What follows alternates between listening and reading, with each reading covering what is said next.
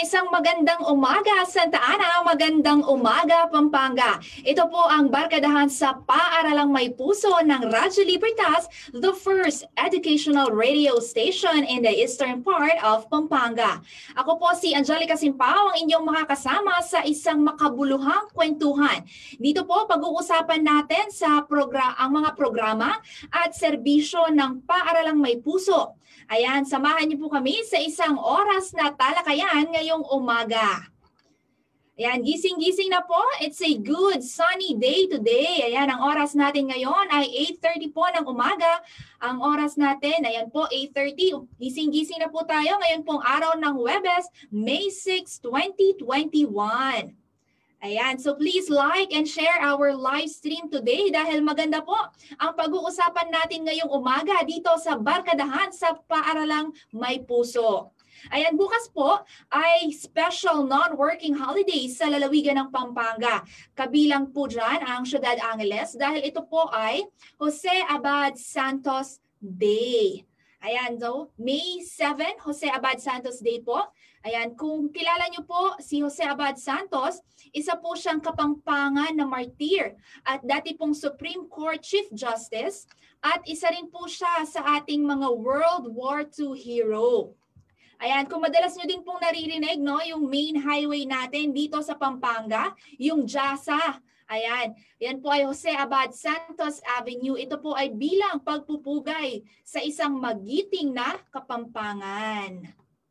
Okay? So magandang umaga po sa lahat ng mga viewers and listeners natin na nakikinig po sa Radyo Libertas, ang puso ng bayan.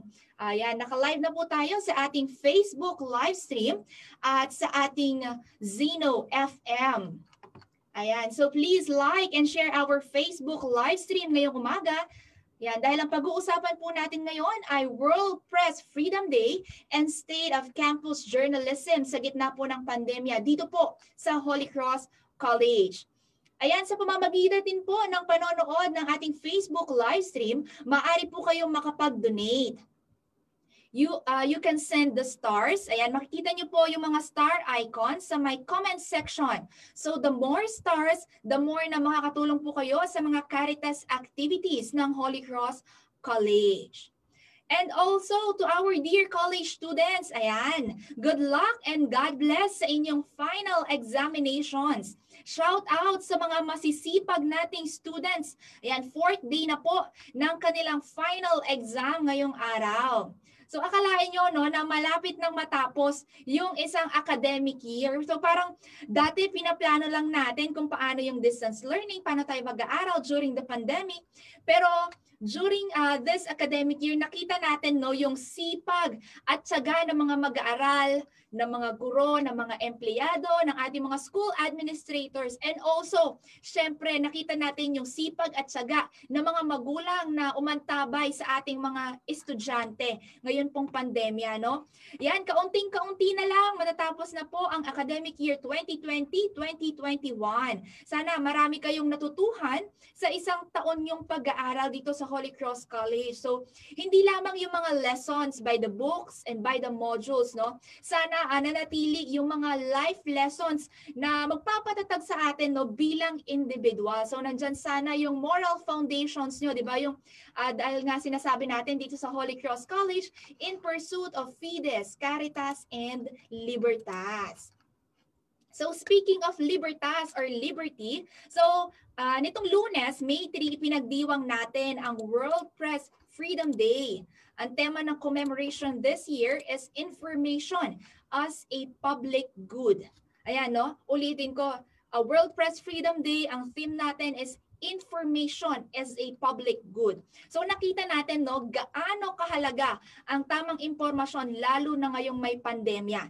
Nasaksihan din natin na uh, nakita natin yung katatagan at pagpupursige Nasaksihan natin ang katatagan at pagpupursige ng mga mamamahayag sa buong mundo. Ayan no, para ibalita itong health crisis, itong pandemya na nararanasan or kinaharap natin ngayon. And bilang po sa paghahatid ng balita at bagong impormasyon, kasama po ang Radyo Libertas, maging yung mga estudyante natin at mga guro. Kasama po ang buong istasyon ng Radyo Libertas, ang puso ng bayan, na patuloy na nag-ooperate sa gitna po ng pandemya para makapaghatid ng tamang impormasyon at bagong balita sa ating bayan dito sa Santa Ana at maging buong probinsya ng Pampanga at maging po pala sa buong Central Luzon at buong uh, bansa natin dito sa Pilipinas. Kaya naman isang pagsaludo po sa lahat ng mamamahayag sa mundo. Ayan, kasama, uh, kasali din po natin dyan, no, sa pag sinabi nating mamamahayag, ay yung mga kabataang periodista o mga student journalists, yung mga young journalists natin. So ngayong araw, ating pag-uusapan ang press freedom at estado ng campus journalism sa gitna ng pandemya dito sa Holy Cross College. So last week, nakasama natin yung dalawa sa ating masipag na editor-in-chief ng junior high school at senior high school department. Yan po sila uh, Lawrence Adrian Kulala at Randall Nixon Lapus. So ngayong araw, Ayan, no, ipagpapatuloy natin ang usaping campus journalism at kahalagahan nito sa panahon ng pandemya. Ayan, I am proud. Nakasama ko sila ngayon kasi alam ko napakasipag ng mga estudyante na ito. No? Kasama natin ang editor-in-chief ng The Crusader ng college publication, si Aaron Sumbilio. Good morning, Aaron. Batiin mo ang lahat ng nakikinig at nanonood sa atin ngayong umaga. Good morning po sa lahat po ng tagapakinig ng Radio Libertas at shoutout din po sa mga kaklase ko po BSC Filipino 3. Good morning po. Ayan, good morning Aaron. At syempre kasama din po natin ang Associate Editor ng The Crusader, si Janet Franco. Good morning, Ja! Hello po ma'am, good morning po. Maging po sa mga um, mga kaklase ko din po sa BS3A na BS DevCom 3A na busy busy po sa pag um, pagre-review ng aming exam mamaya. Good morning Ayan. po. Ayan, good morning sa inyong lahat. Good luck and God bless sa inyong final examination. So paalala ko lang din no sa mga estudyante natin. Uh, kapag nagre-review tayo, isa puso natin yung uh, mga lessons no, hindi lamang para makakuha tayo ng mataas na grades. Dahil after all, ang kailangan natin ay yung mga lessons and learnings no, hindi yung grade lamang. Ayan, so good luck and God bless sa inyong final examination. And sa mga students natin na walang exam ngayong umaga, please stay tuned. Dito po sa Radyo Libertas, dito po sa Barkadahan sa Paaralang May Puso. Pag-uusapan natin ang World Press Freedom Day and State of Campus Journalism dito po sa Holy Cross College. Ayan, batiin ko lang din po ng magandang umaga ang ating HCC President, Attorney Dennis C. Pangan. Good morning po sa inyo. At good morning din, isang magandang magandang umaga sa ating Vice President for Academic Affairs, si Dr. Leticia Flores, at ating multimedia head, si Sir Mark Joshua Lansangan. Sila po yung mga mentors natin no, ng ating publications na talaga namang sumusuporta sa press freedom sa ating eskwelahan. Dahil kanina ko pa binabanggit yung press freedom freedom. Baka curious yung mga listeners and viewers natin.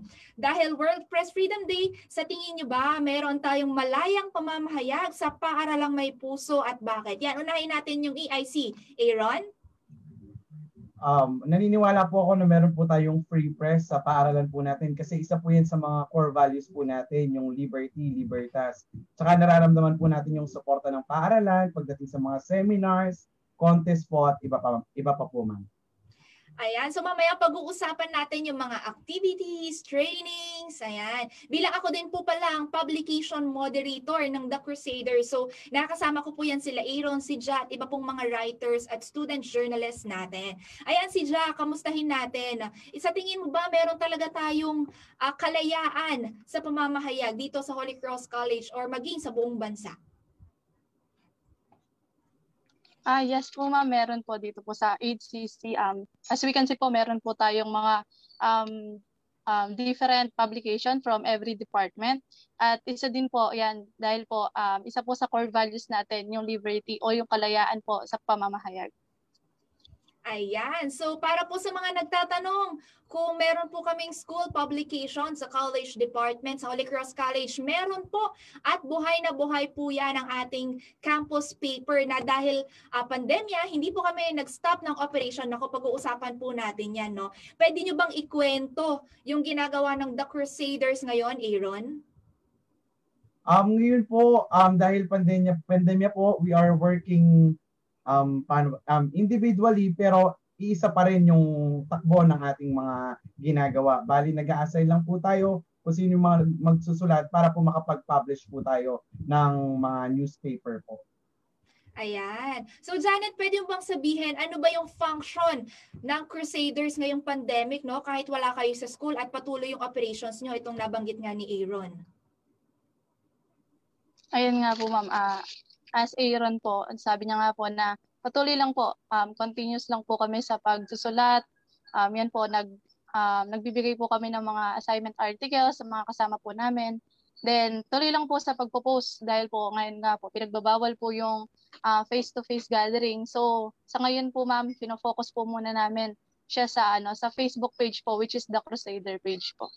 Ayan, so please like and share the official Facebook page of the official student uh, college uh, publication ng Holy Cross College, yung The Crusaders. Ayan, to keep you updated sa mga happenings na college department dito po sa school. So they also adopted to the situation dahil nga po pandemic, so hindi sila makakapag-publish or makakapunta sa school ng physically. Ayan, so nag-adapt po sila sa social media. So, ang ating mga campus journalists, sinuturing ko din yan ng mga leaders, no? Kasi they serve their fellow students through writing, lalo na ngayong pandemic. No? Kahit marami yung inaaral na modules, kahit marami yung nakaabang na activities sa LMS, patuloy po yan na nagsusulat at nag-ooperate kahit na nasa bahay po sila.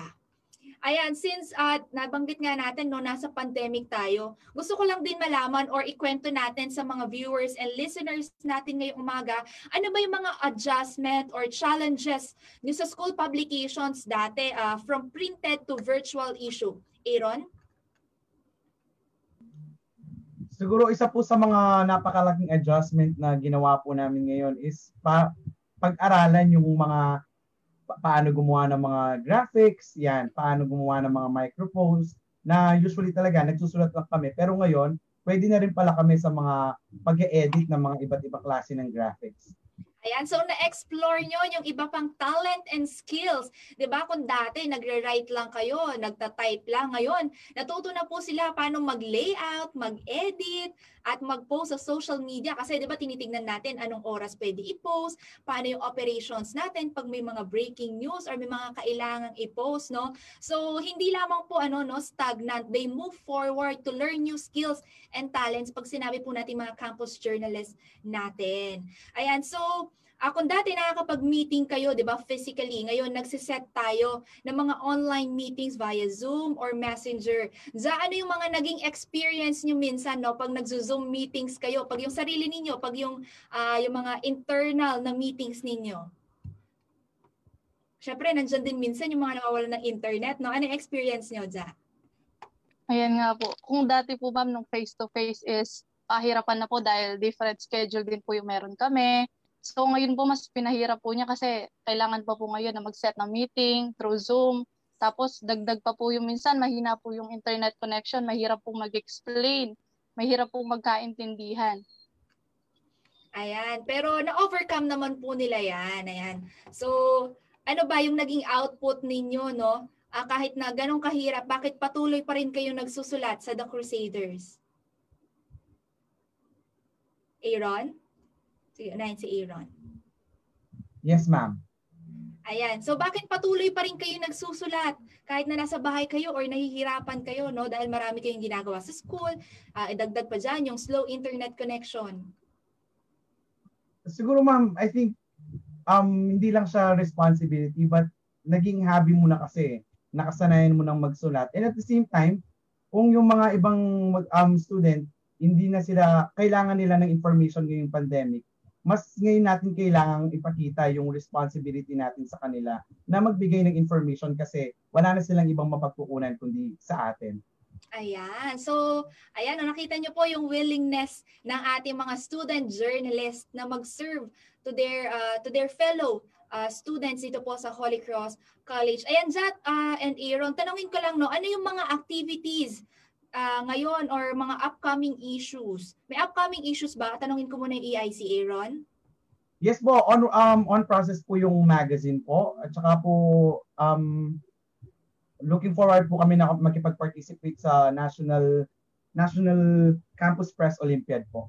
Ayan, yung NCPO. So good luck and God bless. Next week na yata yan, no? Start na next week yung competitions ng ating mga uh, college journalist sa NCPO. So uh, ano mga category ba yung sasalihan nyo sa ating NCPO?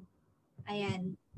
Meron po kaming mga individual um, categories na sasalihan, lalo na po yung mga um, news writing, feature, editing, yung mga pwede rin po kami sa mga um, broadcasting, mga ganyan po ma'am.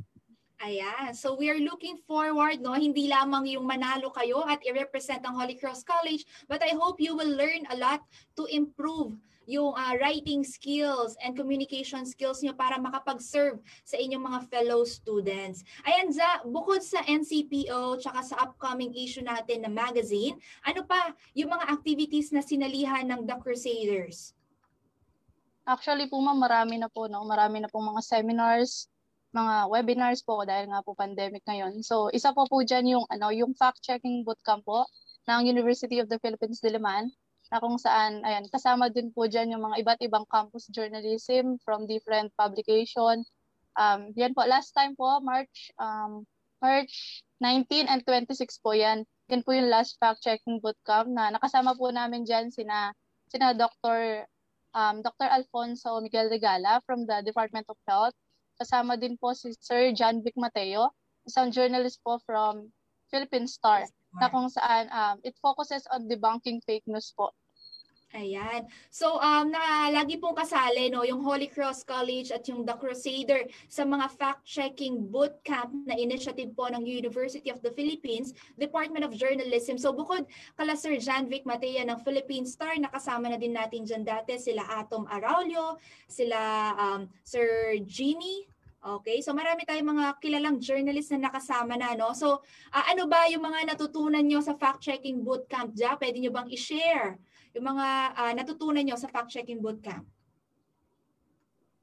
Bali, ano po, no, sa, bali second time around na po namin nakasali from, yan po, last, first year kami, first year college, at ngayon third year, which is last March lang nga po. So, lagi lang po namin, ano, lagi lang po namin talagang tinatandaan kapag sa fact-checking bootcamp na importante po talaga na i-verify muna yung mga shared posts, yung mga pinopost natin sa Facebook, para mas ano para um, ma-avoid po natin yung panic o yung uh, mga pwedeng mangyari or mga side, uh, mga possible negative effects po nung mai-share natin na fake news lalo na po ngayong pandemic. Mm-hmm.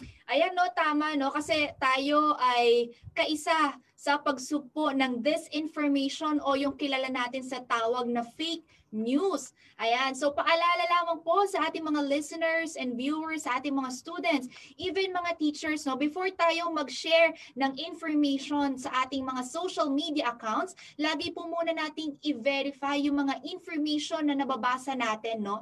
Pwede po nating i-check yung mga sources, kung kanino ba galing yung impormasyon, tama po ba ang impormasyon na ibinibigay nila kasi pwede naman po nating i-check yan, 'di ba, sa Google or sa ibang mga search engines. Ayan. So Aaron, meron ko bang gustong idagdag paano uh, masiguro na tama yung impormasyon na binibigay natin sa ating mga kaibigan lalo na sa social media?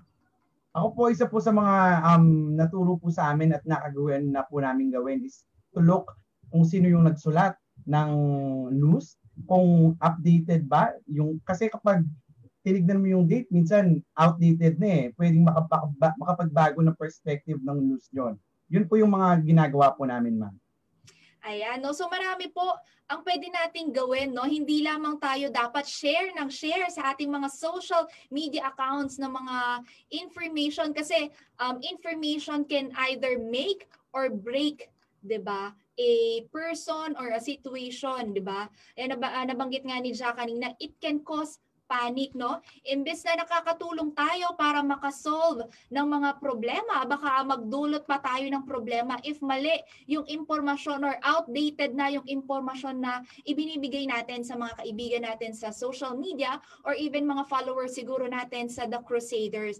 Ayan, Aaron, um, Uh, gusto ko lang din uh, i-share sa ating mga listeners and viewers ngayong umaga, uh, uh, paano ba yung process natin sa The Crusaders bago tayo mag-post ng social uh, sa social media account natin. Kuwari may isang writer na magsasubmit ng article, agad na ba natin itong pinopost or in-edit nyo pa, bine-verify nyo pa yung information? Aaron? Um, syempre yung um, news na magmumula doon sa pinaka-writer, kailangan nyo munang ibigay sa mga editor to check kung reliable ba, tama ba yung mga sources na binigay niya. At the same time, kung objective ba yung pagkakasulat niya ng news niya. At pagkatapos niyang madaan sa mga editors, uh, meron pang mga klase ng associate, yung mga editor-in-chief, okay, talagang masasala kung mag-filter kung merong mga mali bago po ma-post, ma'am. Ayan. So dumadaan po yan sa proseso, no? So para masiguro po na tama yung impormasyon na binibigay namin sa ating mga readers and followers. So dahil nasa uh, technology era na tayo, ginamit natin yung social media platforms para mas madaling makakonect sa ating mga estudyante. So kailangan siguraduhin din natin yung mga impormasyon na binibigay natin ay tama. 'Di ba? Ayan. Ah, sino ba yung mga kasama natin sa The Crusader publication? Baka pwede naman natin silang batiin. Ayan, sino yung may listahan ng ating mga editorial boards and writers? Aaron, pakibate ang ating mga student journalists dito sa Holy Cross College. Ayan, binabati po namin lahat ng kasama po namin sa editorial board, si Ma'am Sara Quezay Evangelista. We pray for your ano, um, lolo na gumaling na po. And si Ma'am Rhea Lindsay Guama ng Loto, sila Sir Mark Edwin, sila Joyme, Ma'am Jean, sila Jaria, ayan, at sila Ange. Good morning po sa mga lahat ng editorial board. Ayan, good morning sa ating mga student journalists, no? uh, nangako yung mga yan sa akin na after finals exam, tatapusin na daw nila yung mga articles for school publication. So, we also give time din sa ating mga student journalists kasi mga student din po yung mga yan. Ayan, so um, mahalaga yung time management. Ayan, tanongin natin, siguro maraming curious, paano nyo ba napapagsabay yung mga modules, activities, Siyempre, meron pa tayong mga extracurricular activities na lagi nyong ina-attendan dahil medyo marami tayong mga trainings and webinars. So, uh, paano nyo minamanage yung time niyo and uh, gaano ba kahalaga yung time management talaga ngayon? Unahin natin si Ja. Ito, madaming sinusulat na skripto. So si Ja po ay ang ating writer and researcher sa ating pong programang Barkadahan sa Paaralang May Puso dito po sa Radyo Libertas. Ja, paano yung time management mo and gaano kahalaga yon? Ay ma'am, sobrang halaga po talaga ng time management ngayon dahil yan nga po, hindi lang po um, scripts yung ginagawa namin. Meron din po kami mga online class. Meron din po mga side activities. Yan po, dagdag pa po yung mga paggawa pa po ng articles, pag-edit. So, meron din po kami mga personal matters na kailangan gawin. So, napakalaga po talaga na ano na magkaroon po talaga ng uh, ano ta, time management kasi po bale para maiwasan po natin yung pag um, yung pagsasabay-sabay po ng mga ano mga um, trabaho po natin. Mm-hmm. Ayan, no, mas mahirap pag yung binigyan ka na ng schedule tapos magka-cram ka kasi hindi mo na manage ng maayos yung time mo. What about Aaron? Ito si Aaron, busy-busy din to kasi nakikita ko yung mga activities niya bukod sa school, very active siya sa church nila. Aaron? Um, importante po sa, sa time management yung mag-set po ng goal. Yung pong mag-set ka po ng mga, uh, for example, gumamit ka po ng mga notes, tapos mag-set ka ng deadline for each activity na kailangan mong matapos. Tapos, pag tinitingnan mo yung mga notes, pina-check mo yung mga natapos mo na para merong parang nararamdaman kang fulfillment every time na natapos mo siya. And then don't forget na i-pamper mo yung sarili mo every time meron kang achievement na natapos para mas enjoy po. Ayan, no, parang pares kami ni Aaron. Nagsusulat din ako, tapos pag natapos ko, i-check ko na. Ayan, and reminders lang din, no, yung nabanggit nga ni Aaron, no, kahit gano'n tayo ka-busy, uh, find a time to breathe and rest, ba? Kahit na gaano ka katagal na nakaupo diyan, fine. Uh, ah, 10 minutes to 30 minutes para magpahinga, maglaba, uh, lumabas, maglakad-lakad, 'di ba? Makalanghap man lang ng sariwang hangin, 'di ba? So para pampatanggal stress din. Ayan. So, batiin muna natin ang lahat ng ating listeners and viewers via Facebook live stream. Ayan, nakikinig pa rin po kayo sa Radyo Libertas, Bangkadahan sa Paaralang May Puso. Basahin natin yung mga comments natin. Medyo marami na pala tayong comments. Ayan, good morning kay Regine De La Rosa, isa sa mga masisipag nating researcher and writers dito po sa Radyo Libertas, isa pong DEFCOM students. Sabi ni Regine, isa talagang magandang umaga ang araw na to dahil napaka-blooming ng DJ namin for, nako, plus 10 na naman to si Regine. Ayan, good morning, Reg.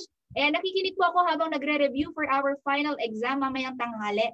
Ayan, good luck and God bless sa inyong final exam later.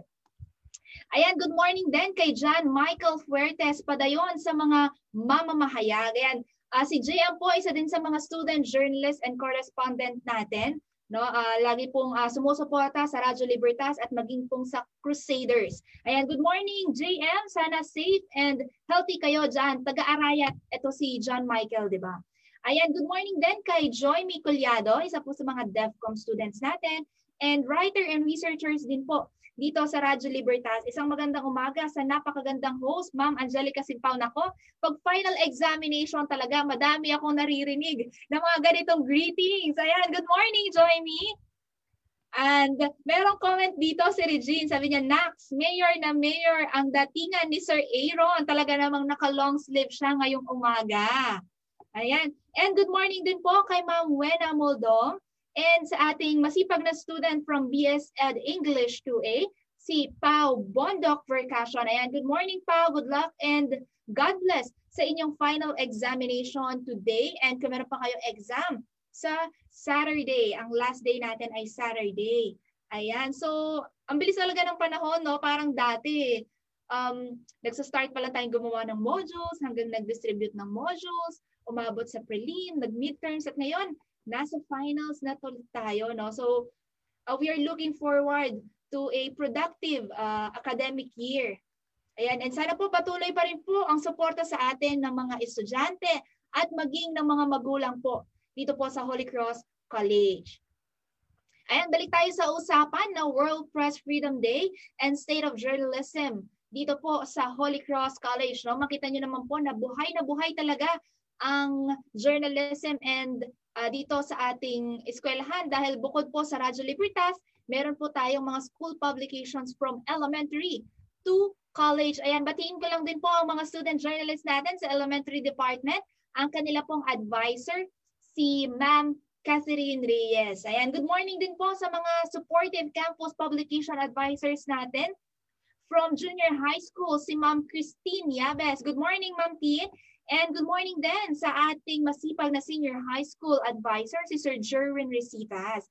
Ayan, no, busy ang mga yan ang ating mga campus journalists sa senior high school, saka junior high school dahil upcoming na ang kanilang literary folio. So first time po nilang i-gagawin yung folio. No? So excited na din ako sa mga outputs ng ating mga student journalists for this academic year. And also, good morning din sa mga taga-suporta ng malayang pamamahayag sa paaralang may puso. And uh, nakita ko lang din no, yung post kanina ni Attorney Dennis Sipangan ng ating masipag na president dito sa Holy Cross College. Sabi niya dun sa social media post niya, uh, start the day with a smile. So bawal po ang simangot. So sa ating mga listeners and viewers, ayan, smile po tayo dyan. Ngumiti-ngiti naman po tayo. No? So kahit na marami tayong pagsubok na pinagdadaanan, pilitin po natin gumiti at tingnan yung mga bagay na pwede nating ipagpasalamat. So, sana po, ayan, makahanap po kayo ng rason para ngumiti ngayong umaga. Ayan, pag-usapan pa rin po natin no, gaano ka-importante ang impormasyon at campus journalism sa panahon po ng pandemya. So nabanggit natin kanina no kalaban natin yung infodemic at disinformation. So ito, uh, marami nagtatanong, so kahit na wala kayo sa school, nasa pandemic tayo, kailangan pa rin bang ipagpatuloy ang campus journalism sa gitna ng pandemya? Aaron, kailangan ba na ipagpatuloy yung campus journalism sa gitna ng pandemya? Lalo na lalong lalo na ngayon, ma'am. Dapat talaga siyang ipagpatuloy because of pandemic. Um lalo na merong mga media na nawala. I mean, kailangan na kailangan tayo ngayon lalo na ng mga students na hindi nakakapunta ng school para ma-deliver natin sa kanila yung mga information na nangyayari with um inside the school. Ayan no, so nakakalim- nakakalungkot na lumipas na yung isang taon na isang uh, malaking um, news outlet ang nagsara sa gitna po ng pandemya kung kailan kailangan ng mga tao yung impormasyon. So bilang tayo po nakasama nila sa pamamahayag, uh, patuloy po tayo sa pag-operate lalo na po dito po sa Central Luzon or sa Pampanga no Meron po tayong mga kasamang mga community journalists, yung mga local newspapers and TV stations na naghahatid po ng balita at impormasyon ngayong pong pandemya. Ayan siya, uh, ngayon nakita nyo no, na ngayong pandemya. So gaano kahalaga na ipagpatuloy natin yung campus journalism? Ayun nga po ma'am no. Maliban po sa mga sa mga national TV natin na nagbibigay impormasyon, importante din po yung campus journalism. Kasi um, dito po ano no tinutulungan na tutulungan natin yung kapwa estudyante natin to voice out their concerns, their problems ah, regarding po sa um, sa mga um, ibang bagay na gusto nilang um, gusto nilang iparating sa ating um, sa ating administration. Ganun po.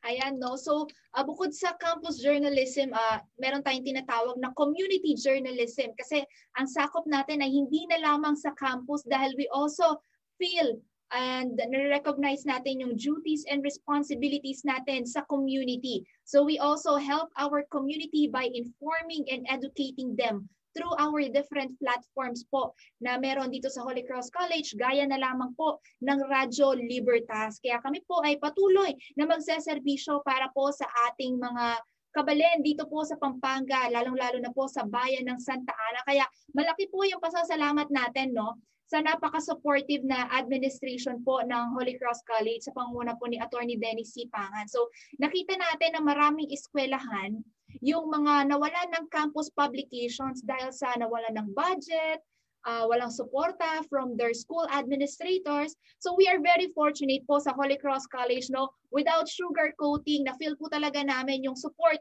ng current administration sa mga campus journalists natin na talaga namang binigay yung different platforms para lang po magpatuloy tayo sa ating operations. Ayan, so uh, may nagtatanong din and curious, bakit kayo sumali sa campus publication? Bakit niyo piniling maging campus journalist kahit busy na kayong mga estudyante? Ayan, Aaron. Ayan, um, at first, um, parang pakiramdam ko, um, I have to, parang pressure siya na maging student journalist ulit. Pero, I think habang tumatan, I mean, graduate, malapit na kami mag-graduate, parang nag nagiging iba na yung mga perspective namin sa mga iba't ibang current issues. And that's why we have to to join again, maging isang campus journalist again, para ma-share namin yung mga perspective na yon na sa ibang tao. At I think yung accountability natin sa mga kapwa natin mag-aaral, yung ma-share sa kanila yung mga kailangan nilang malaman, at yun po ma'am, yung accountability po natin sa kanila. Ayan. So ikaw, Ja, bakit ka sumali sa campus publication? Ayan po, to be honest po, wala po akong background sa writing or even sa mga publication. It's my first time po, no, nung first year na mapasali sa The Crusader publication. So, yung feeling, siyempre po, nung una po, kinakabahan, baka mali, mali yung masulat. So, pero on the process naman po, no, sabi nga po, um, habang habang tumatagal, natututo. So, ganun lang po, ma'am. Basta po, ano lang, may passion ka lang po talaga sa pagsusulat. At siguro naging um, tumayo na rin pong training ground yung The Crusader Publication bilang isa po akong communication student. Ayan, no? So, ako din ay parang isang accidental na campus journalist from elementary. No, uh, kwento ko lamang, no? Kasi uh, nakakatuwa yung aking experience sa pagiging student journalist na ngayon ay naging uh, naging akong uh, professional na media practitioner. So elementary nag uh, walang mailaban yung teacher ko for sports writing. So pinili niya ako dahil marunong daw akong magsulat. So without even training or workshop, so sinubukan ko na sumali sa campus journalism. So after ng elementary ko, nag-graduate ako, then high school, tinuloy ko kasi naging curious ako eh. Sa pagpasok ko sa campus journalism, naging curious ako paano isulat yung different categories, di ba? So uh, katulad din dito sa Crusaders, we don't limit our student journalists sa isang category. So kung nabang, uh, narinig nyo si Aaron kanina sa umpisa natin, no, hindi lang sila nagsusulat, nagle-layout at nag-edit na rin sila. So uh, during my duration as a campus journalist from elementary, uh, high school, then college. Dahil ako din po isang communication major na student during my college days. So, naging student journalist din ako sa University of the Assumption sa Regina. So, shout out lang din sa mga kasama kong student journalist dati sa Regina at mga naging student journalist ng The Regina. No? Batiin ko lang din sila Sir Milo Calupe, sila Sir Mark Josh Malansangan ay ang mga naging EIC. Sila Sir Nielsen Ocampo, naging EIC din po yan. So, yung mga nakikita niyo pong mga teachers ninyo, ay ang mga dati din po yung campus journalist, sila Ma'am Arlene Ocampo, sila Sir Jerwin Resitas. So, batiin ko din yung mga dating publication moderator ko po. Ayan, from sa Regina, sila Ma'am Mel, sila Doc Melanie Briones, Ayan, at ating mga kasamang mga teachers, sila Ma'am Daphne, ayan, Sir Nolly Franco, Ayan, so malaki yung pasasalamat ko sa mga teachers at fellow uh, campus journalist uh, journalist ko dahil madami ako natutunan. Uh, like yung nabanggit na Igron kanina, no? Nag-iiba yung perspective mo uh, uh, sa tumatagal ka sa publication, marami kang nalalaman. So lumalawak yung kaalaman mo hindi lamang about sa nangyayari sa community mo, sa campus mo, but also even sa mga social issues na kinaharap ng bansa, 'di ba? So, uh, curious lang din ako no, uh, bukod sa pagsusulat, ano pa ba yung mga skills and opportunities na na-discover nyo during uh, your years in stay sa campus publication. Ayan, ilang taon ka na ba, Aaron, sa publication? Kasi nadatnan ko na lang po sila ng mga campus journalists natin dito sa Holy Cross College. Simula po nung elementary din po, ma'am, nagsimula na po akong maging writer. I think grade 5 or grade 6 po. At hanggang ngayon po, third year, nagsusulat pa rin po at member pa rin po ng campus journalism. So I think more than a decade na po ng pagsusulat. At I think wa, yung pinaka the best skill na naturo sa akin sa pag-join ko ng campus journalism is yung topic natin kanina ma'am, yung time management. Aminado ako dito eh, napakahirap i-juggle lahat ng priorities sa buhay. Pero ito yung pasasalamatan ko at the end of my journey sa campus journalism na sa pagharap ko sa real life, magiging madali na lang yung lahat ng priorities kasi na-train na ako, naging training ground ko yung campus journalism. And syempre, yung effective communication, orally man or written, natutunan din namin yon yung experience at lakas ng loob. Lalo na sa mga contest kapag nakikipag um, cheer ka, gumagawa ka ng sarili mong mga um, pagsusulat, yung experience at lakas ng loob, ma'am. Ayan. So, thank you, Aaron. No? So, isa talagang magandang training ground yung campus journalism para ma-develop yung skills ninyo sa writing and communication. Ja, uh, sa'yo, ano ba yung mga natutunan mo dito sa campus publications natin? Ito, sila Ja, marami silang nai-interview naman na iba't ibang klasing tao. No, Ja, ano yung mga experience and learnings mo sa campus journalism? Ayun nga po ma'am, dahil nga po sa nabanggit ko nga po kanina, di ba po, um, it's my first time nung first year college po na pumasok sa campus join. So, nung una po, syempre mahirap. Pero um, as of now po, masasabi ko po talaga na well, ano, eh, hindi naman po sa well-equipped, pero marami na po talaga ako natutunan. Hindi, uh, hindi lang po sa pagsusulat, yan po, sa pag interview din. Minsan, kasi po, medyo matataas na tao na yung mga nai-interview namin, hindi lang po sa The Crusader, pati rin po sa communication ano namin, sa course po namin, no. Um, isa din po sa pinaka natutunan ko po sa The Crusader publication is yung um, pagtitiwala po sa sarili, no. Yun po kasi yung unang-una, lalo na po pag may competition. So bago ka pagkatiwalaan ng um, ng advisor mo o ng mga program head, kailangan po magtiwala ka muna po sa sarili mo na kaya mo at kakayanin mo. Yun po. Ayan. Ayan, tama, no? Have the courage and confidence, no? Kahit wala po kayong um, ganong kagandang background sa writing, we can help you develop your skills and hone your writing skills dito po sa ating campus publication. Ayan, no? Kasi uh, ang mahalaga po ay andun yung willingness nyo to serve your fellow students through writing, to photo- photography, or sa mga artworks ninyo, no? So hindi lamang po namin nililimit na kailangan magaling ka talaga na writer. Kailangan uh, alam mo na talaga yung pagsusulat ng balita no. Uh, as long as you are willing to learn. Ayan, andito po kami para turuan kayo at tulungan kayo na maging isang magaling na campus journalist. Ayan. So, uh, bukod sa time management, uh, writing, ayan, how to interview different people, Ayan, uh, I'm very glad na marami natutunan yung ating mga campus journalists na kahit na malayo tayo or hindi natin na monitor araw-araw yung ginagawa ng ating mga campus journalists, ay makita nyo po yung willingness and passion nila para magsulat and to do their uh, duties and responsibilities as a campus journalist. Ayan, um, dahil nabanggit nyo no, yung mga experience niyo, natutunan ninyo, ano ba sa tingin nyo yung characteristic or attitude na meron dapat ang isang student journalist no para tumagal siya kasi marami na akong nakitang mga student journalist na pumasok, umalis, tapos di na bumalik, 'di ba? Uh, kasi di naman natin maiwasan yan na nag explore pa lang sila ng uh, skills and talents or opportunities nila. Sa tingin niyo ba, ano ba yung characteristic or attitude na meron dapat ang isang student journalist? Aaron? Siguro, based on my experience, ma'am, I think pinaka-importanting characteristic ng isang campus journalist ay ang pagiging teachability. Kasi nung grade 6 po ako, ma'am, news writing ako. Tapos nung pagpasok ko ng high school, um, kinonvert ako into copy edit copy editor, naging editor po ako. Tapos inis-inis po kasi natutunan ko na yung news writing.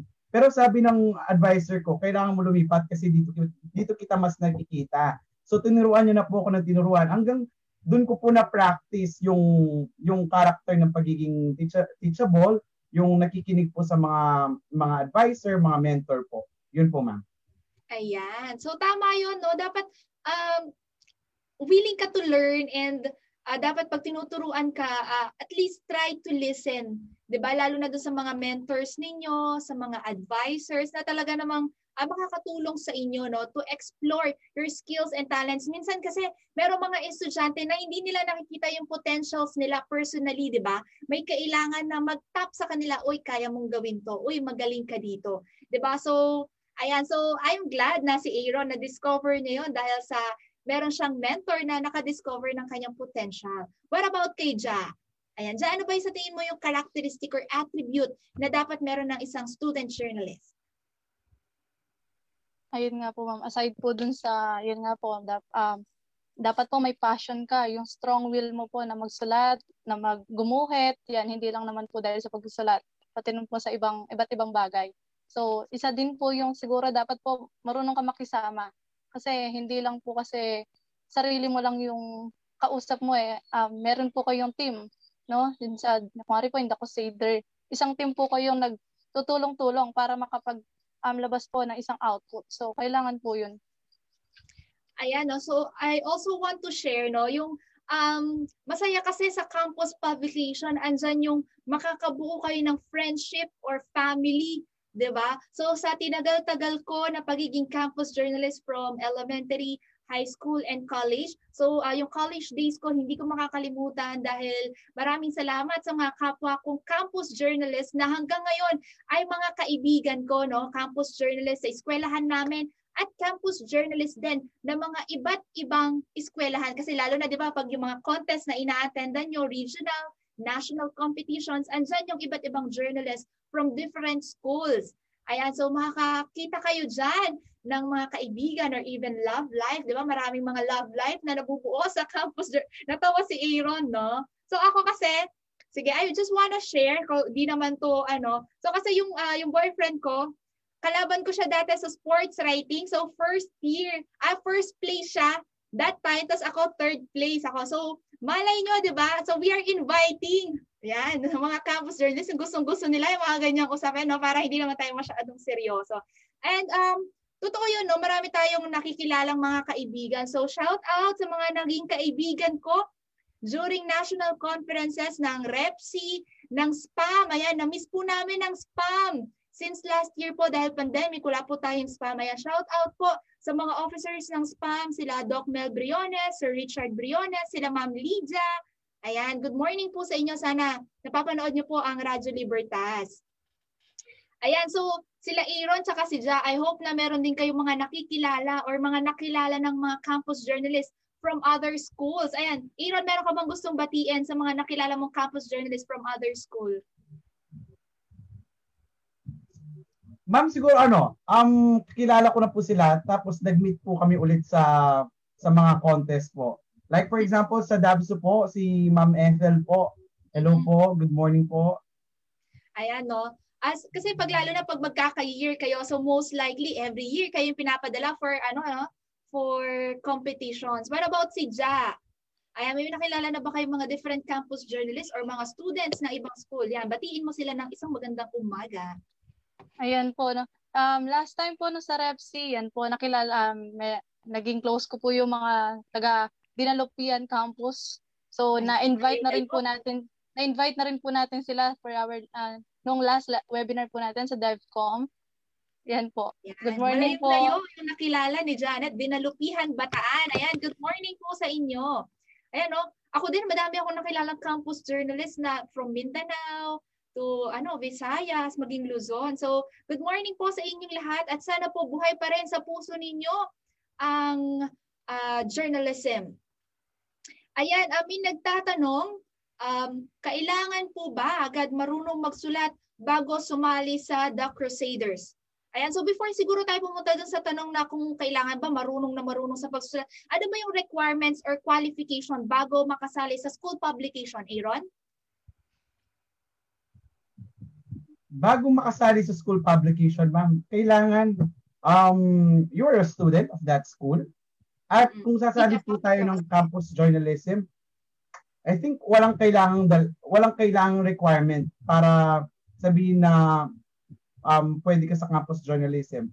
I mean, kahit sino ka pa, kahit ano ka pa, pwede ka sumali as long that you have that willingness. Pero hindi kailangan sobrang galing, ma'am. Mm-mm. Okay, kasi matitrain naman po yan eh. Meron tayong mga workshops and trainings para sa ating mga student journeys, lalo na po uh, from the elementary, no? Kasi pag sinabi natin mga sa college department, syempre meron na kayong mga basic writing foundations. For the elementary talaga, we are encouraging our students po na sumali sa mga workshop para introduce sa kanila yung journalism. So maganda po kasi na habang bata po sila ay natitrain natin sila kahit paano magsulat, uh, magsulat ng simpleng balita or paano ma-improve yung write ay uh, yung uh, drawing skills nila or even yung photography skills nila kasi we are not limiting them para po magsulat lang. So we are also uh, uh, introducing yung uh, photojournalism, uh, editorial cartooning, 'di ba? Ayan, uh, what about uh, Ja? Sa tingin mo ba meron tayong requirement or qualification bago makasali sa school publication? So, pag dito po sa Holy Cross College, no, sa college, um, kailangan po syempre enrolled kayo. Ayan, no. So, And also, um, uh, kailangan din siguro natin yung good uh, class standing. Okay, no? Kasi uh, kailangan po natin mga student journalists na also responsible sa kanilang mga studies. Ayan, Ja, you would like to add, Ja? Ayun nga po, maliban po doon sa strong will, yan nga po, tsaka po yung pagiging responsible. Siguro po, ano, um, bonus na lang po siguro kung marunong ka magsulat kagad. Tsaka, tsaka ano naman po eh, lahat naman po yata qualified kasi dito nga yan nga po. For example, sa college po, um, ano na ata tayo, immune na ata tayo sa mga essays. So, mm-hmm. yan, pag, basta marunong ka pong mag-essay, pwede ka po sa pagsusulat. Ayan. Tapos, uh, pag marunong ka na magsulat sa essay, introduce na namin sa iyo paano magsulat ng different categories. So, meron tayong news writing, feature writing, sports writing, opinion writing, editorial writing, ano pa ba, uh, literary, Ayan, ano pa ba yung mga writing natin? Uh, categories. DevCom writing, 'di ba? Science technology writing. Ayan, marami po na pwedeng i-introduce sa inyo na different uh, categories ng writing. Ang hinahanap lamang po namin ay inyong passion and willingness to learn campus journalism kasi hindi naman po pwede namin i-discuss sa inyo yung campus journalism kung hindi po bukas yung isip ninyo. Ayan, so kung open-minded po kayo, please join the Crusaders, the official college student publication of Holy Cross College. So we are also planning to have a campus journalism seminar uh, via online for this summer and from elementary, junior high school, senior high school, and college. Ayan, so we will inform you po sa schedule para makapag-invite tayo ng mga bagong um, campus journalists. Ayan, Aaron, Ayan, before tayo magtapos, naku, bilis naman ng oras. Parang kakaumpisa pa lang natin, nakakaisang oras na tayong kwentuhan dito sa Radyo Libertas. Ayan, Aaron, please invite our students to join uh, the Crusaders, the official college student publication of Holy Cross College. Ayan po sa lahat po ng mga college students po natin, we invite you po na sumali sa The Crusader, official campus college publication po ng ng Holy Cross College College Department sa lahat po ng mga nakikita nila yung sarili na that they can excel in writing basta meron kang willingness, meron kang kamay na talaga namang willing magsulat. ayun, sumali po kayo sa The Crusader po. Ayan, and also I'll add, or si Jaja na lang mag-add. Ja, paki-add yung sa photojournalism, cartooning, or layout artist. Ayan, Ja. Ayun nga po ma'am, maliban po sa mga writing, yung mga writing category, meron din po tayong photojourn, photojournalism. Um, yan po, medyo kulang po tayo sa mga photojourn. Kulang, uh, yan po, naghahanap din po ng mga cartooning dahil isa lang po yung nasa cartooning category natin sa ngayon. Natin. Yes po. Um, ha, um, batiin ko lang din po ma'am yung mga first year and second year DevCom natin kasi isa na rin po sila mga contributor. Nakapagsulat na rin po sila actually. So, Ayan po, kasama na rin po natin sila sa The Crusader. Ayan. So nagsa-start yan, no? lalo na talaga we encourage, lalo na yung mga students natin sa VS Development Communication na as early as first year, uh, maging correspondent na sila or mga contributors natin dahil dyan nag-uumpisa yung pagiging curious nila, di ba? Kung how to write for a campus paper. And ayan, we are inviting all aspiring writers, photojournalists, and artists and the college department to please join the official student uh, publication of the college department, The Crusaders. Ayan, sana po no, makasama namin kayo sa lalo na po sa journalism seminar namin para ma-introduce namin sa inyo gaano po kasaya sa campus publication no? Uh, medyo nagkaroon na lang tayo ng challenges kasi bawal lumabas no? Imbis na nakikipag-contest tayo sa iba't ibang lugar. So isa yan di ba sa masasayang part ng campus journalism yung nakakapunta kayo sa iba't ibang um, venue para makipag-contest, 'di ba? So ayan, marami nang napuntahan niyan sila Aaron na nakapunta na sila saan, saan na ba sila Aaron? Sila dyan, nakapunta na yan until Manila sa UP Diliman para mag-attend ng mga conference. Ayan, so sana po makasama natin yung mga students natin from the college department to please join us in this endeavor in advocating responsible campus journalism. Ayan, no, sa mga estudyante na may talento sa pagsulat ng balita o nabigyan, uh, nabigyan ng malikhaing mga kamay at galing sa pagguhit or pagkuha ng letrato. Ayan, join us. Wag na wag po niyong itago yan. No? Just message the official Facebook page of The Crusader and be part of our campus publication. Ayan, wag po kayong mag-alala. Di ba? You don't need uh, to be uh, yung magaling na magaling sa pagsusulat, 'di ba? Sabi nga nila yung experience is the best teacher. So, uh, pa-experience namin sa inyo paano magsulat ng different categories. Diyan niyo po ma-explore ang inyong skills and talent. Ayan, abatiin po natin lahat ng mga nakikinig at nanonood sa ating Facebook live stream at via Zeno FM. Maraming maraming salamat po sa inyong suporta sa Radyo Libertas. Ito po sa Barkadahan sa Paaralang May Puso. Good morning kay Sir JP Macalino Pangan at kay Ma'am Juvie Ann Torres Dizon. Ayan, aking, at saka sa mga estudyante ko sa BS Ed English 2A. And also, good morning sa ating mga students sa BS DevCom, mga classmate ni Aaron. Ayan, good luck and God bless po sa inyong final examination sa ating mga dear college students. So, kaunti na lang. At matatapos na po natin ang academic year. Wish you all the best Ayan, sana po ay nag-enjoy kayo sa inyong academic year 2020-2021. Ayan, no, lumipas na ang isang oras na kwentuhan, pero magpapatuloy pa rin po ang barkadahan. And also, paalala lamang po, uh, open na po ang Holy Cross College for early enrollment. Please visit our official Facebook page for the process of online enrollment. Okay?